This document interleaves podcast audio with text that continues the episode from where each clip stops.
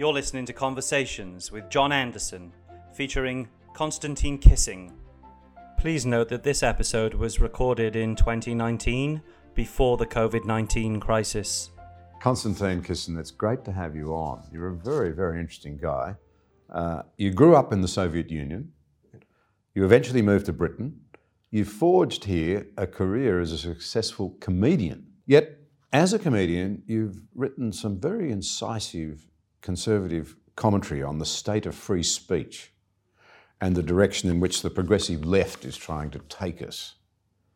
Like many great comedians, you seem to be able to fuse comedy with incredible incisiveness in terms of political commentary and social commentary.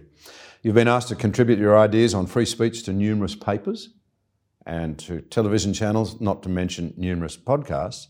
But can you begin by telling us how a survivor of Soviet communism comes to be a comedian in Britain? Well, let me correct one thing you said. It was all great and you bigged me up as much as you could, but I'm not a conservative. And my commentary... All the better. Yeah, sorry. And my commentary is not really conservative. This is one of the biggest problems with the position that we now find ourselves in, which is that anyone who in any way challenges the radical progressive leftist narrative in any way is automatically right-wing, is automatically conservative at best. That's the nicest thing they'll say about you. I'm not conservative. I have conservative views on some things. I have very liberal views on many other things. I'm in the center politically, as I think of it. But it boggles my mind that we are now in a position, John, that freedom of speech, which is a fundamental cornerstone of Western civilization, has become a conservative value. That is an absolutely insane position to me, as someone who came from a society where freedom of speech did not exist. And when I came here, my parents essentially sacrificed their life savings to get me here, right? They didn't move over. They sent me to boarding school here with the only money that they had. The reason they did that is so that I could be in a free society. And to think that that happened, and now this fundamental principle of this country is a marginal issue that supposedly is right-wing at best, it boggles the mind. You underscore something that's really, I think, fascinating there, which is that, in fact, it's in the past, it's usually been the left that has seen the value of free speech, because the current debate would have you believe that free speech is, just something that conservatives believe in so they can belt up on everybody else. But in the past, those who felt oppressed understood how important it was to them so that they could have their grievances heard. Well, even if you go back as far as slavery in America, the slaves who were protesting about their condition were demanding freedom of speech in order to be able to argue for their liberation. It's a fundamental principle, as I say. So the idea that we now live in a society where it's the opposite, I think the reason for that is actually very simple, John, which is that a lot of these narratives, whether it's intersectionality or these structures of oppression or all this stuff, they don't actually have any logical or reasonable underpinning. And so the only way you can defend them is by shutting down people who don't agree with you, because if you have a reasonable, rational argument, their views crumble like a house of cards, because they're not built on anything. They're built on fallacious logic and just assertions without any basis in fact. So that's why I think now the left, the radical left, not all of the left, but the radical left, have come to this place where they have to shut down and label and smear anyone who doesn't agree with them, because their ideas are not based on anything. So the language, we know it. The most innocuous remarks about somebody else can be painted as bigotry, as hatred, the doozy of them all, racist, because that's the ultimate slur, I think, to be called a racist. To judge somebody else by the colour of their skin is a shocking thing to do. Well, it is, but it's used as a weapon against people who simply want to discuss differences. And it debases language. We had Lionel Shriver on my YouTube show called Trigonometry recently, and one of the points that she made is the word racist has been used so much and so inappropriately. That is why we now use terms like white supremacist, because being a racist is no longer enough. You have to take it up a notch. Right. And that's why the word of white supremacy has come back. Mm. And the point that she made, which I thought was brilliant, was that, you know, in her childhood, white supremacists were people that if you walked up to them and you said, "Are you a white supremacist?" they'd be like, "Hell yeah." Right? That was what a white supremacist looked like. Yeah. Now it's these people who are undercover and pretend they're not, apparently. This is what we're being told. So in this rejection of our past, because that's what it is, I mean, these great concepts of freedom, freedom of conscience, probably the first of them, really. Don't burn others at the stake for holding a minority view. Freedom of speech, freedom of association. You can't have freedom of speech if you don't have the right to associate or not associate. Discrimination is painted as a terrible word, but it's often a normal part of living. Mm. You discriminate when you decide not to invite me to dinner but to ask your next door neighbour. Mm. But I don't complain. Mind you, I'd like to come to the next dinner party. Well, you might be complaining after this, yeah. But to what extent... Now, you've come from a society that your parents wanted you moved out of that was Marxist in origin. Mm. It was communist. Yeah.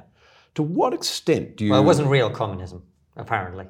Well, I keep being told by 18-year-olds on the internet. Yeah, right. So it wasn't real communism. Nothing wrong with the theory, it was just the way it was implemented. Because the theory was hopelessly wrong. And the theory was wrong because there was an assumption in it that people would give their loyalty to the party and the state ahead of those around them, the ones that they loved, their husbands, their wives, their children, their aunts, their uncles, their community. We're not wired like that. That's exactly it. They're ignoring fundamental human biology and the way we evolved. I would think human nature. Human nature, exactly. That's what I mean. So the way we evolved to be, they're completely ignoring any of that. And that's why the theory doesn't work. It might be a great theory, but it doesn't work in practice because human beings, as you say, are not wired in that way. Yeah. So the point to take out of that, because I think it's a very, very important point, is it's not just that it failed because it wasn't implemented properly. The theory is not a great theory. It's not a workable theory.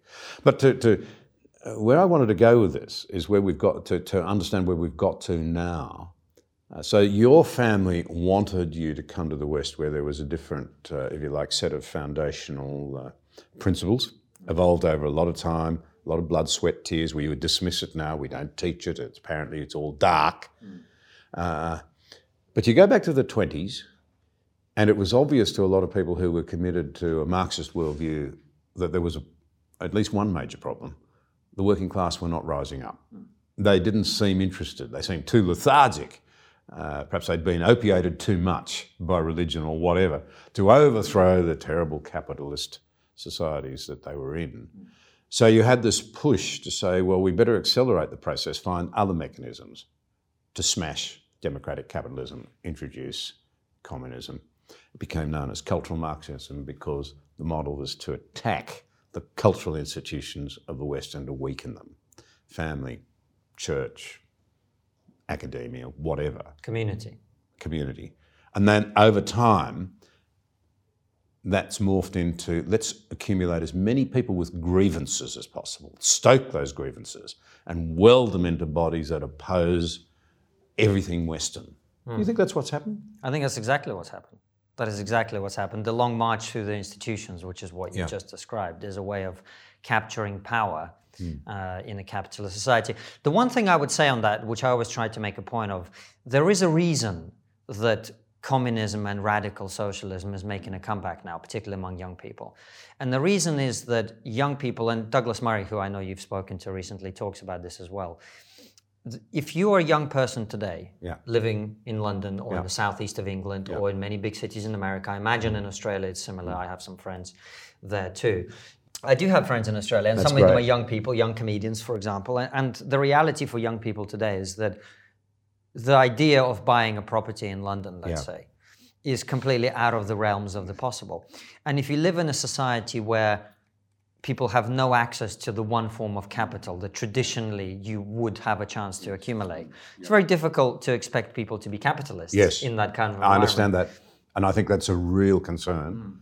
And I had a long time in government. I believe in sound economic management. Well, what people miss is that government and economics in the Western model is downstream of culture. And that's highly significant because I think capitalism has, been badly traduced in many ways, almost crony capitalism, the model we have today. Exactly. You go back to Lehman Brothers, the breakdown of prudence, of integrity, so bankers stopped asking, what is the right thing to do? And instead asked, what can I get away with? How can I prosper most rapidly? And it ended in tears because unsustainable and unconscionable and economically very stupid decisions were made.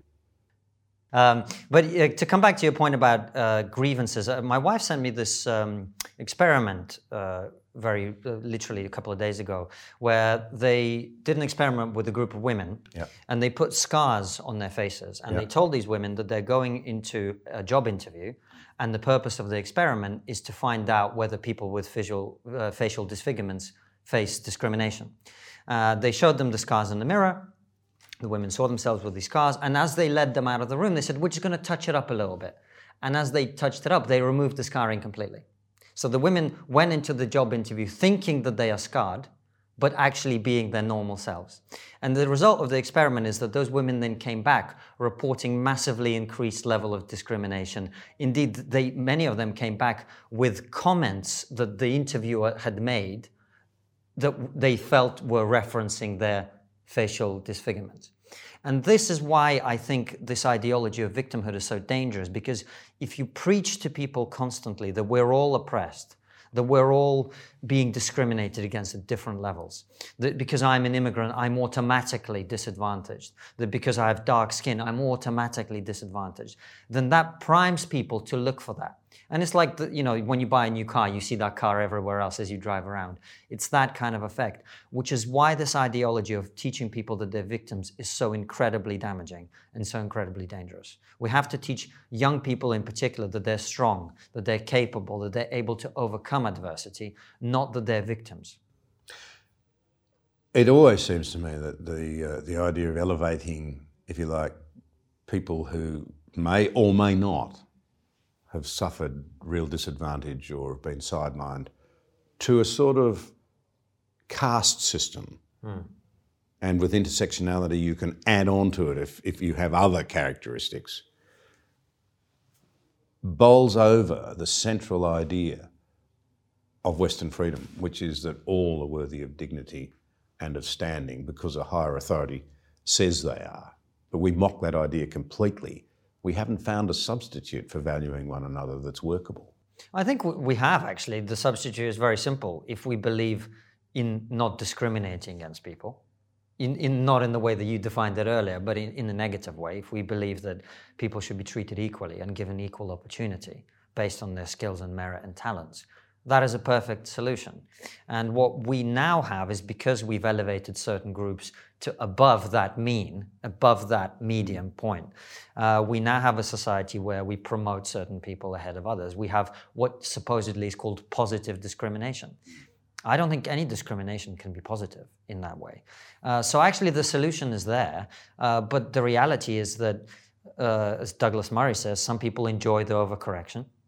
Some people enjoy the overcorrection and the power that comes with it and the ability to shut down anyone and to go, well, speaking as an immigrant, you're not allowed to say that. Yeah. Right? Speaking as a whatever, you're not allowed to say that. That's power. In a society that tries to debate ideas, that is tremendous power. And people don't want to give that up. They don't want to give that up. And I think that's a big part of why this is happening. And the other thing is, of course, this whole ideology of victimhood. It's weaponized empathy. It's weaponized our empathy. I'm using your empathy against you.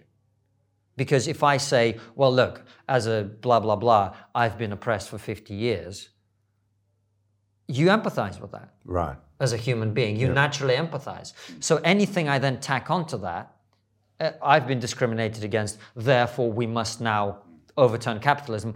It's harder to argue against simply the slogan, we must overturn capitalism. So it's weaponized empathy, and that's why it's become so powerful and so corrosive, because it's very difficult to argue against. Excuse me, when people project this former oppression, their victimhood. And there is discrimination in society. Some people are racist, some people are bigoted. And there are groups which have been marginalized historically. And we are now at a point where largely we've addressed many of those issues. But the industries that they have created around those, career feminism, career whatever else it is, those people are never going to give it up. If you've got a successful career as a TV feminist, you're not going to give it up. Yeah. You're not going to go, oh, look, the gender pay gap is pretty much closed, and in fact, women under 40 are out earning men. You're not going to want to hear that. You're not going to want to spread that. You're going to find another thing. If your status and your power are derived from being a victim, yeah, you have a great incentive to remain a victim. You must remain a victim. You don't want your victimhood resolved. Absolutely. Yeah. Why would you want to give up your power? Yeah. No one wants to. You touched on something that I think is very important there. No one would say our society is perfect or ever has been. What it has had, though, is a unique capacity because of the Judeo-Christian commitment that lies at the heart of Western civilization. I really do believe this. I know others push back against it, but I think, it's pretty clear that we have a commitment to others, that we are obliged to love others and do to them as we'd have them do unto us. Even we need to love our enemies. You've got that capacity to right wrongs, and the objective ought to be to see people who are weak or oppressed or downtrodden or marginalised, give them the opportunity to enjoy full citizenship, if I can put it that way, join the family. Mm.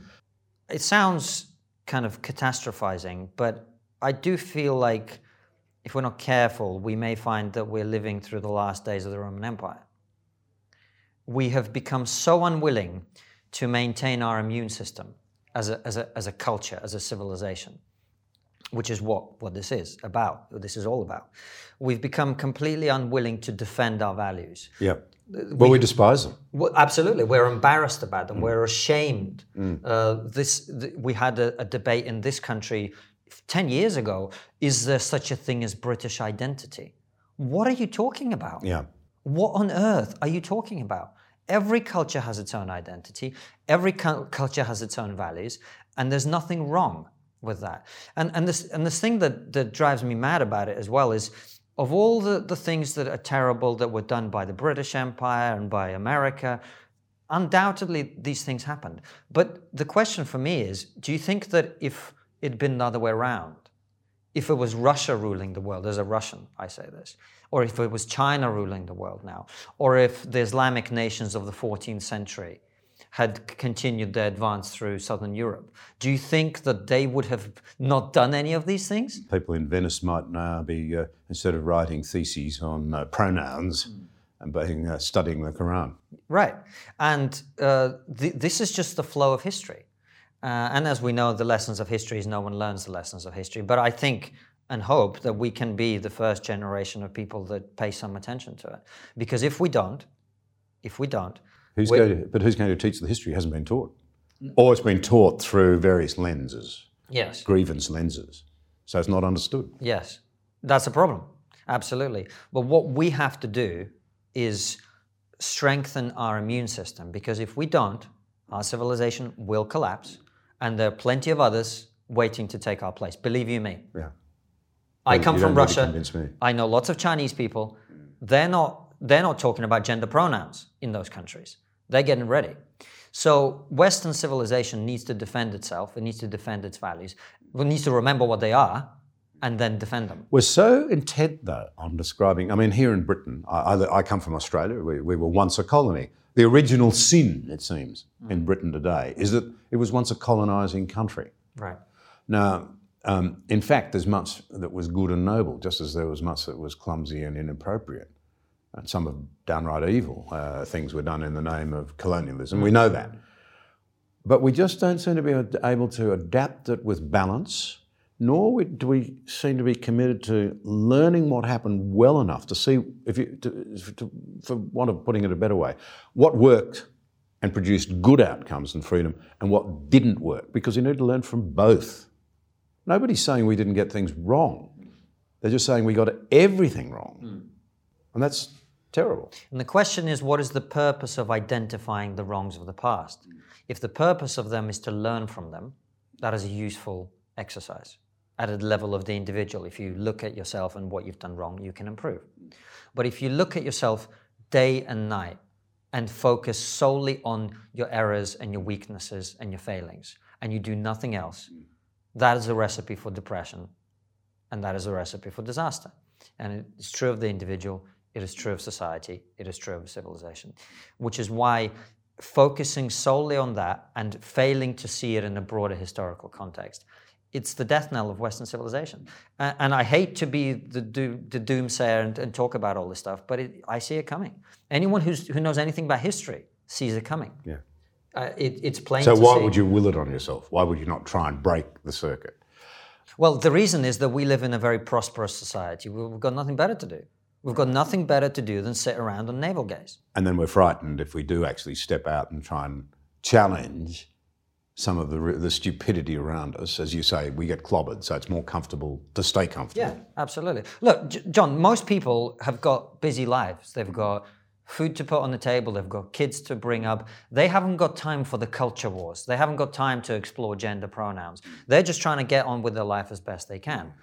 But those of us who, as Douglas says, the only people who are allowed to speak now are authors, comedians, and maybe some people who are rich enough that they don't care about the consequences.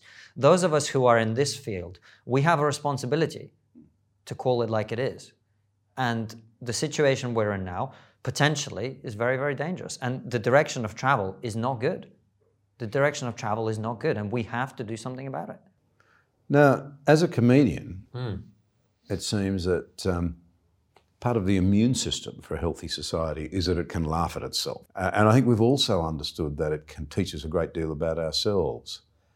Are you able to operate freely as a comedian in Britain today, though? More or less. I don't know if you know this, but I was performing at a comedy club just around the corner from here, and some students were in, and they saw me, they liked me, and they invited me to perform at the university.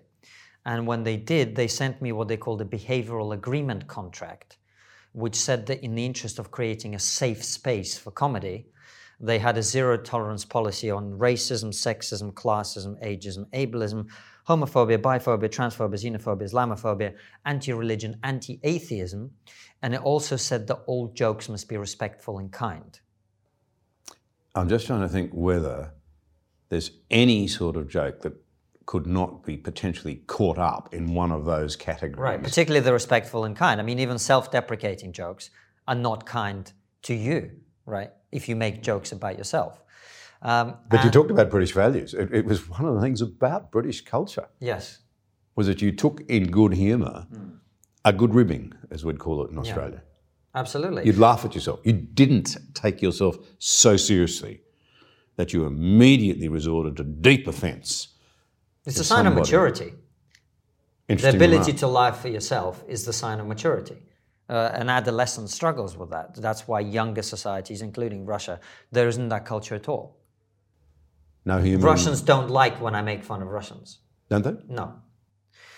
So the British attitude... Can they make fun of themselves? Well, you are a Russian, but... Yes. Russians can't make fun of themselves? They can a little bit, but it's got to be very careful. You can't be too biting. Because I remember as a schoolboy hearing the one about Sergei ordering a car, and he's told it'll arrive in 7 years' time on such and such a date. Yeah. I'm sure you've heard it. Yes. And he says, will that be in the morning or afternoon? And I said, well, what difference does it make? Well, it's just that I've got an appointment with the dentist that morning. Yes. So I'd rather pick it up in the afternoon. Yeah. I think Richard Nixon was a big, or Ronald Reagan was a big fan of those jokes about the Soviet Union. He used to tell them. Well, I think he used humour to devastating effect, actually. Yeah. So in the Cold War era. But coming back to our discussion about British culture, I have this... It's not even a joke. I sometimes say on stage that I love this country, and I say so publicly, which is how you know I'm not really British. Do you know what I mean? There is this... I think there was a point when this was healthy, but we've now reached a point where the desire to smear and play down everything that makes you who you are has gone a little bit too far. I see it all the time. You go to a comedy club and you've got a guy in his 20s talking about how as a straight white man, he's obviously evil, but, and then there's a joke. And I think we're getting to that point where the desire to be self-deprecating has become self-flagellation. And I think we've got to be careful about it. And it comes from the thing that we've just talked about, which is a fundamental failure to remember your own value. Your own value and your own values. That is something that you have to come back to. And coming back further to your question about what it's like operating as a comedian, it's becoming very sensitive. People are becoming very sensitive. I did my show in Edinburgh this year at the Edinburgh Festival about that contract and about everything that happened. And I tried to push some of the boundaries of just to make my point. And overall, this is the other thing about this, John, is that ordinary people, the public, if you like, are completely not on board with this progressive ideology. But they're powerless. They feel powerless to do it. Yes. And they're busy, as you said. Yes, but particularly powerless. And this is why people look up to comedians, writers, authors, YouTubers, whoever, who speak out against this. And actually, ordinary people feel like they can't say what they think a lot more than I do as a comedian. Yeah. Because I'm on stage every night, and broadly speaking, I can say what I think. But if you're an ordinary person, I mean, there was a guy who was fired from his job in a supermarket a couple of months ago because he shared a Billy Connolly routine about religion on his Facebook, right? One of the things I talked about in my show is, let me ask you this. In Russia last year, 400 people were arrested for things that they said on social media. 400 people in Russia. Obviously, this country is very different. How many people do you think were arrested in Britain for things they said on social media last year? Go on. Take a guess. I have no idea. 3,300. Really? Arrested for what they'd said on social media? Yeah.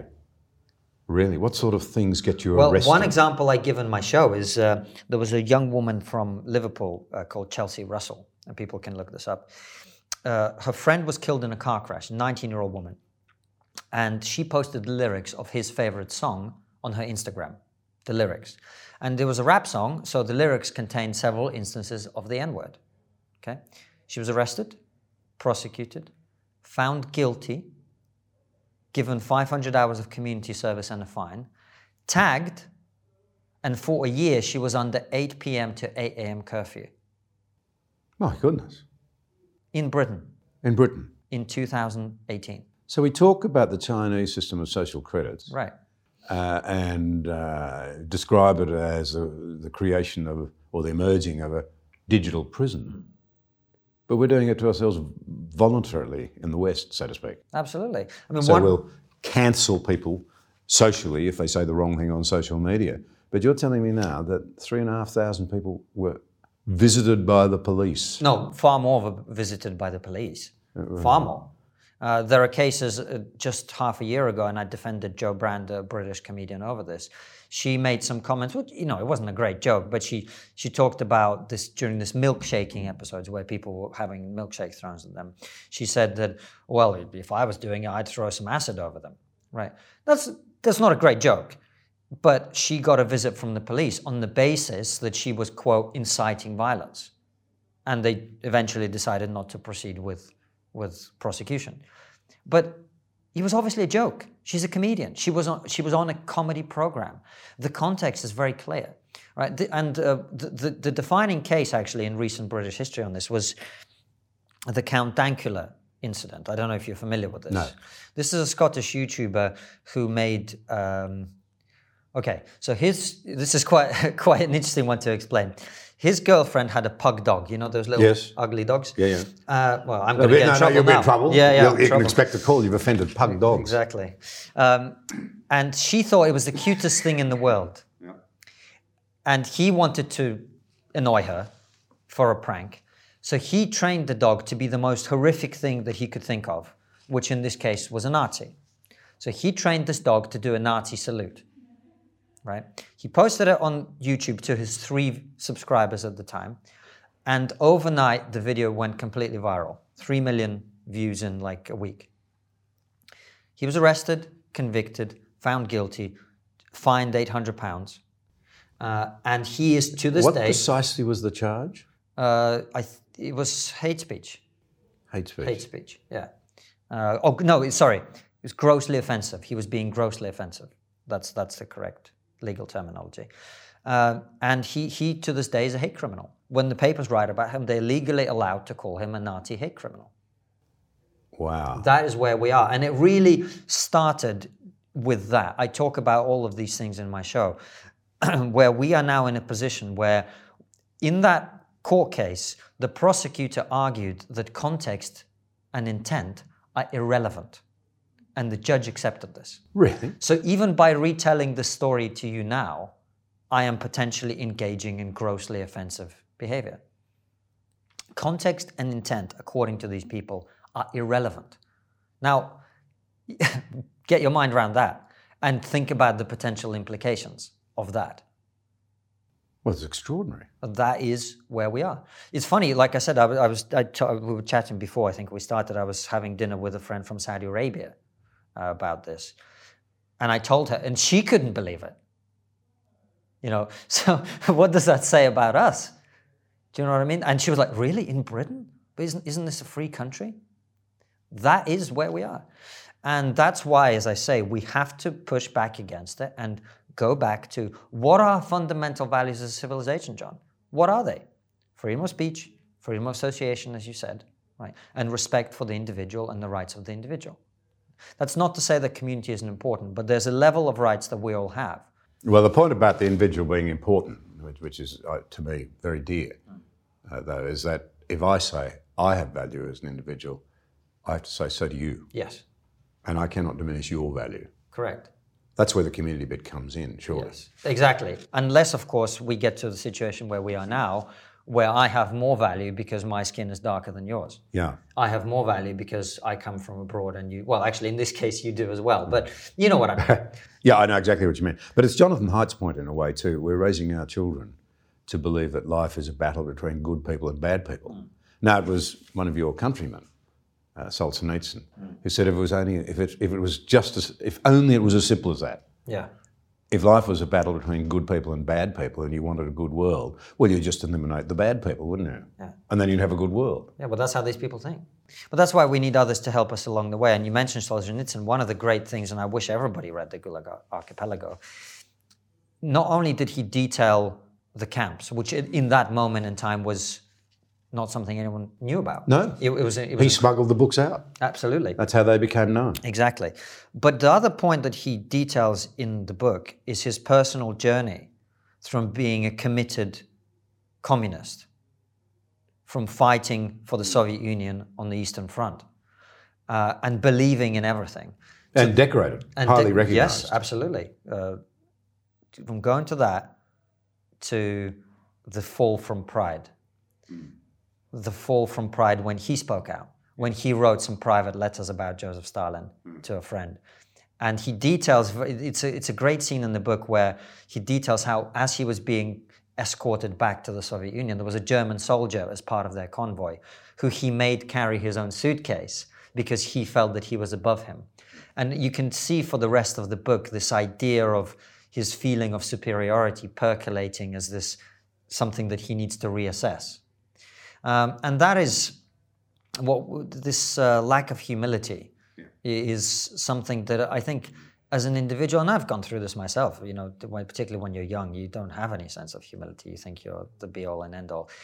As you grow and you mature, you need other people to help you position yourself correctly in society and realize that you are not the center of the universe. And if we have a culture now, which we do, where every young person is taught that they are absolutely the center of the center universe. Of their own universe. Well, they're the center of everyone's universe. That's the problem. If they were just the center of their own universe, that'd be all right. But the problem is, you know, if I am sensitive to noise, no one is allowed to clap, as we now know from one of our universities, which banned clapping. Yes, extraordinary. Right? They banned clapping. What are you supposed to do instead? Right. Well, jazz hands apparently. Jazz hands, which of course discriminates against blind people. But they haven't seemed to consider that yet. So blind people will come out next. And this is going to continue. What a tangled web we weave. Well, it's going to keep getting woven, if that's the correct word, because I'm predicting right now to you, and check this a year from now, we're going to have conversations about height privilege. Because as you know, 90% of Fortune 500 CEOs are over 6 foot tall. And there is discrimination against short people. In some, it's just how we evolved, right? We perceive bigger people as being better leaders, stronger, whatever it might be. We're going to talk about that. We're going to talk about attractiveness privilege. Attractive people get treated differently to unattractive people. And we're going to keep going down this mental rabbit hole. I was wondering how you've done so well. Yes, exactly. And my 5'7" height has really helped me, John. This rabbit hole is going to keep getting deeper and deeper unless enough of us speak out against it. You mentioned pride. Which is why what you're doing is so important. You mentioned pride. Mm. C.S. Lewis observed that it lies at the heart of every human failing. Mm.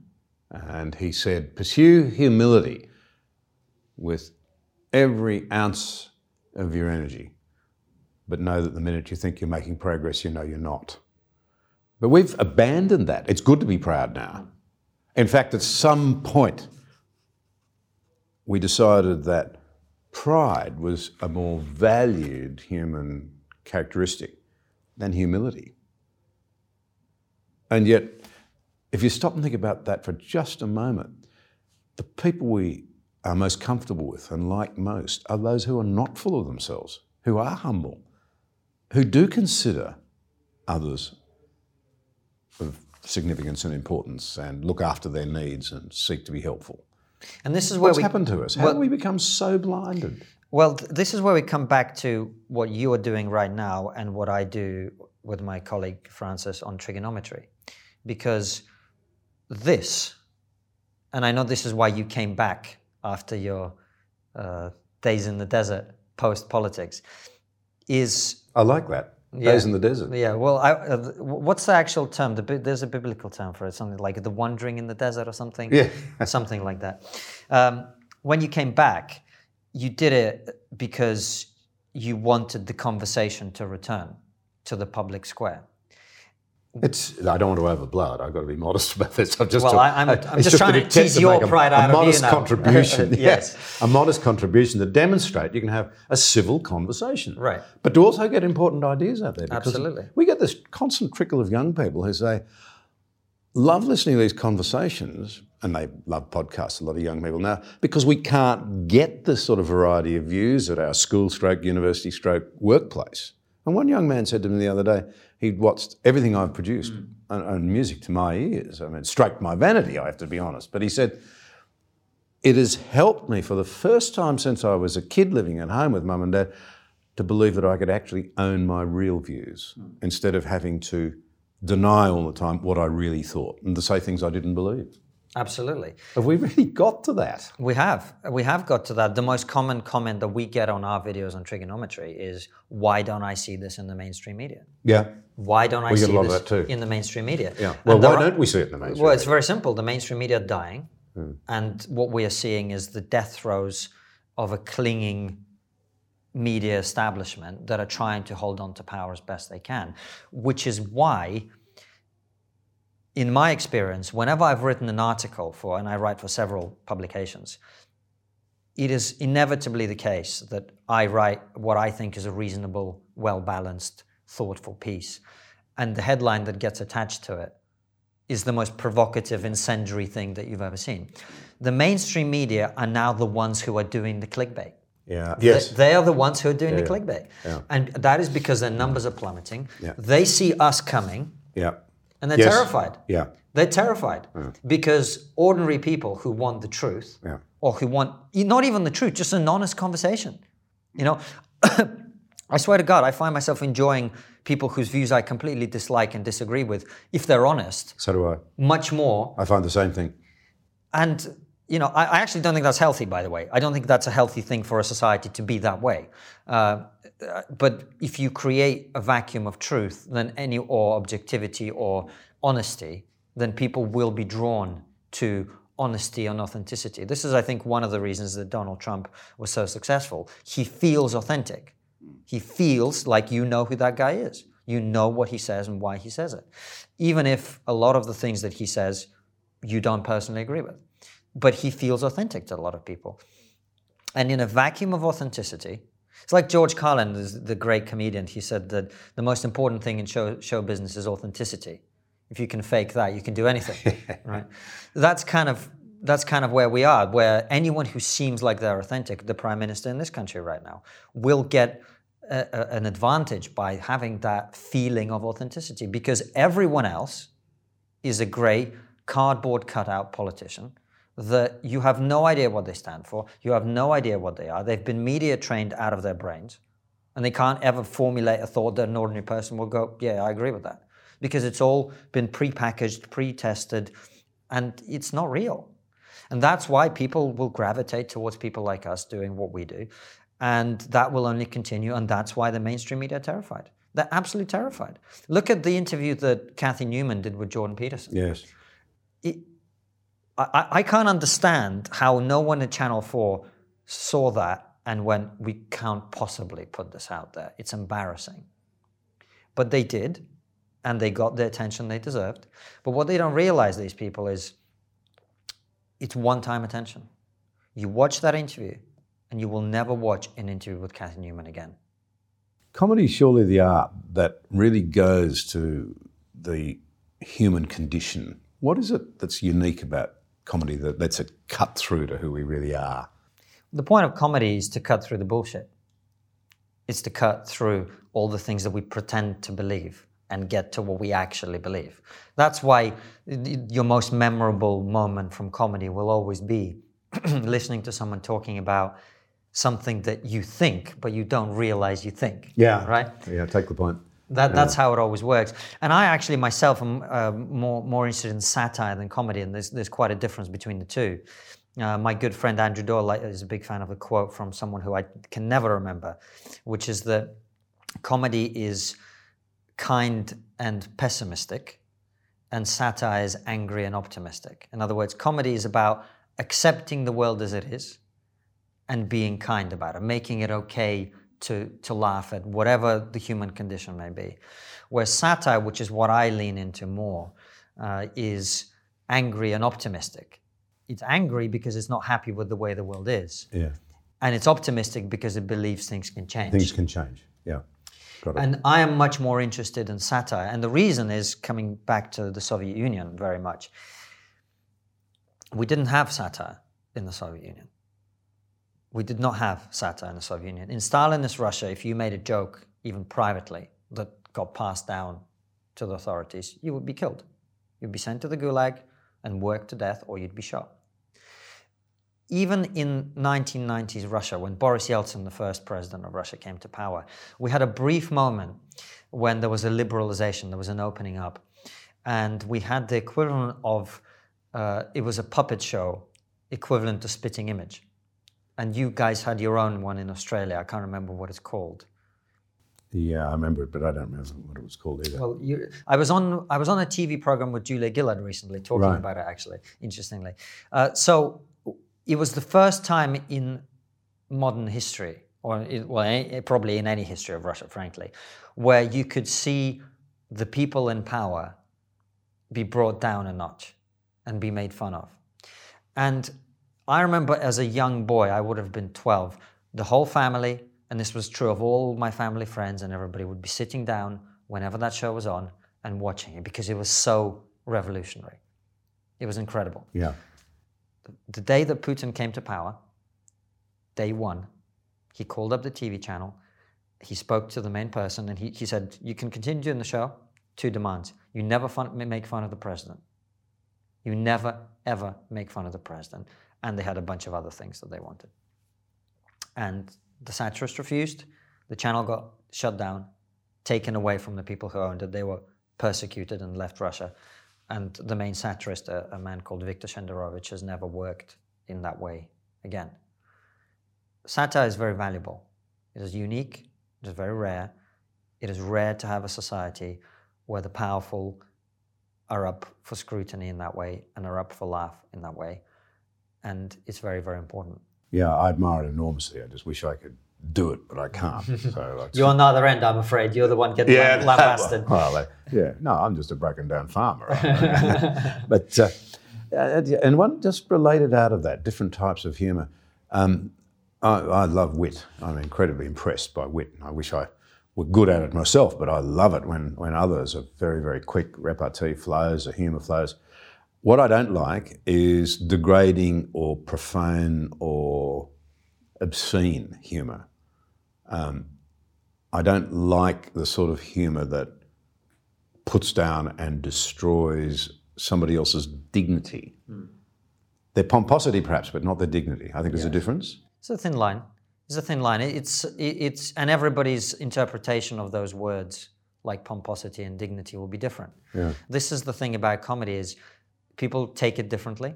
Yeah. And we never know really when we say things, which of them it is. Is it something that attacks your dignity or attacks your pomposity? Mm. So that's why I always defend the comedian's right to experiment and play and make mistakes. It's very important, because without it, there is no comedy. There is no humor, because we never know. I don't know. I'm going to go on stage tonight with some new material. 10% of it is going to be good. 90% of it is going to be terrible. That's how it always works. Wish I could be there. I wish you would. I hope you don't come. I'm going to make sure you don't come, and I'm not going to tell you where it is. But that's how it works. So we have to preserve the right of comedians, but actually everybody, to make mistakes. I understand that. And then we need to be prepared to forgive them. Mm. You're really a very thoughtful fellow. You've quoted Benjamin Franklin, the American founding father. Those who would give up essential liberty to purchase a little temporary safety deserve neither liberty nor safety. What is essential liberty? To me, it's the freedom to speak your mind. It's the freedom to speak your mind. Because by speaking your mind, you guarantee yourselves all the other freedoms. If you have the right, as the slaves were demanding, to argue for your freedom, then you will eventually win, if the truth is on your side. And you will eventually claim the rights that are owed to you by a society that believes that everybody's equal. You can advance and progress through freedom of speech. That's why I call it the cornerstone, because it's the founding principle. Right? And if you don't have that, you don't have everything else. Freedom of speech and the things that come with it is the reason that the West has been so successful, because people since the Enlightenment have been able to pursue science, study, exploration because of it. And that is why the West is as successful as it is. And it's a guarantee of our strength. It's a guarantee of our competitive success. It's a guarantee of our economic success. It's a guarantee of everything. That's why it's essential liberty. One of the things that strikes me as interesting about the current debate, I take your point there, but is that many of the people who are now exposing the absurdity of the position we find ourselves in, which has been driven largely by self-proclaimed progressive members of the left, is that it's people from the left who have been very quick, when they're honest, to show the dangers. So you stop and think of some comedians who, they'd hardly be conservative, I suspect. I don't mean them any ill will at all in saying that, but people who are well known in Australia too, Rowan Atkinson, Stephen Fry, John Cleese, Bill Maher, they've all attacked this emerging humourlessness, particularly by the progressive left. What's going on there? Well, we see it coming. It's a fundamental threat to what we do. It's the left critiquing the left often. But my point is, those people... They understand it because they're comedians, or because they come from that background. They recognise that without the freedom to explore ideas, and sometimes, by the way, John, to cross the line, this is something that people forget, is we're human beings, all of us. And if you have a culture where you make one mistake and you're done... One mistake and you're done forever? Yeah. That's not going to work. This is part of this sort of unbelievably pompous self-righteousness that now accompanies the idea that we're each the centre, as you say, of the universe, that we just can't cope with the idea that somebody shouldn't have something they said 15 or 20 years ago held against them. Mm.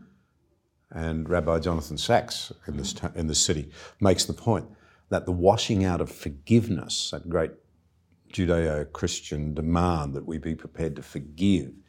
And, I don't know how a relationship works if you can't forgive. How does a marriage relationship work? I have no idea. Because you're going to do the wrong thing from time to time. And you've got to be reflective enough to say, when your spouse says to you, you've done the wrong thing, to say, well, I better think that through. Perhaps I have. And then apologise. Then be forgiven. But it's a really important concept. I don't see how a family, a community, a society can work if you wash forgiveness out. But now we've made it worse because we can't forget. Everything's been recorded by social media. So if forgiveness is gone, then perhaps you've got the hope that people might forget. Well, that's gone as well now. Yeah. That's why forgiveness is probably the crucial thing right now because, as you say, things can't be forgotten. But also, you touched on religion, and I'm someone who's not, I'm a non-believer. But I can't help but think that what we've created as a society when we killed God is a vacuum that inevitably has to be filled. And when it gets filled by a new religion, which is what social justice and intersectionality and all of that now is. They have priests, they have inquisitions. The only thing they don't have in that religion is redemption and forgiveness. Right. And that is a pretty horrible religion. Can you imagine a religion with no forgiveness and redemption? Where you stray once and you are forever tormented in hell or in living hell, it's not going to work. It's not sustainable.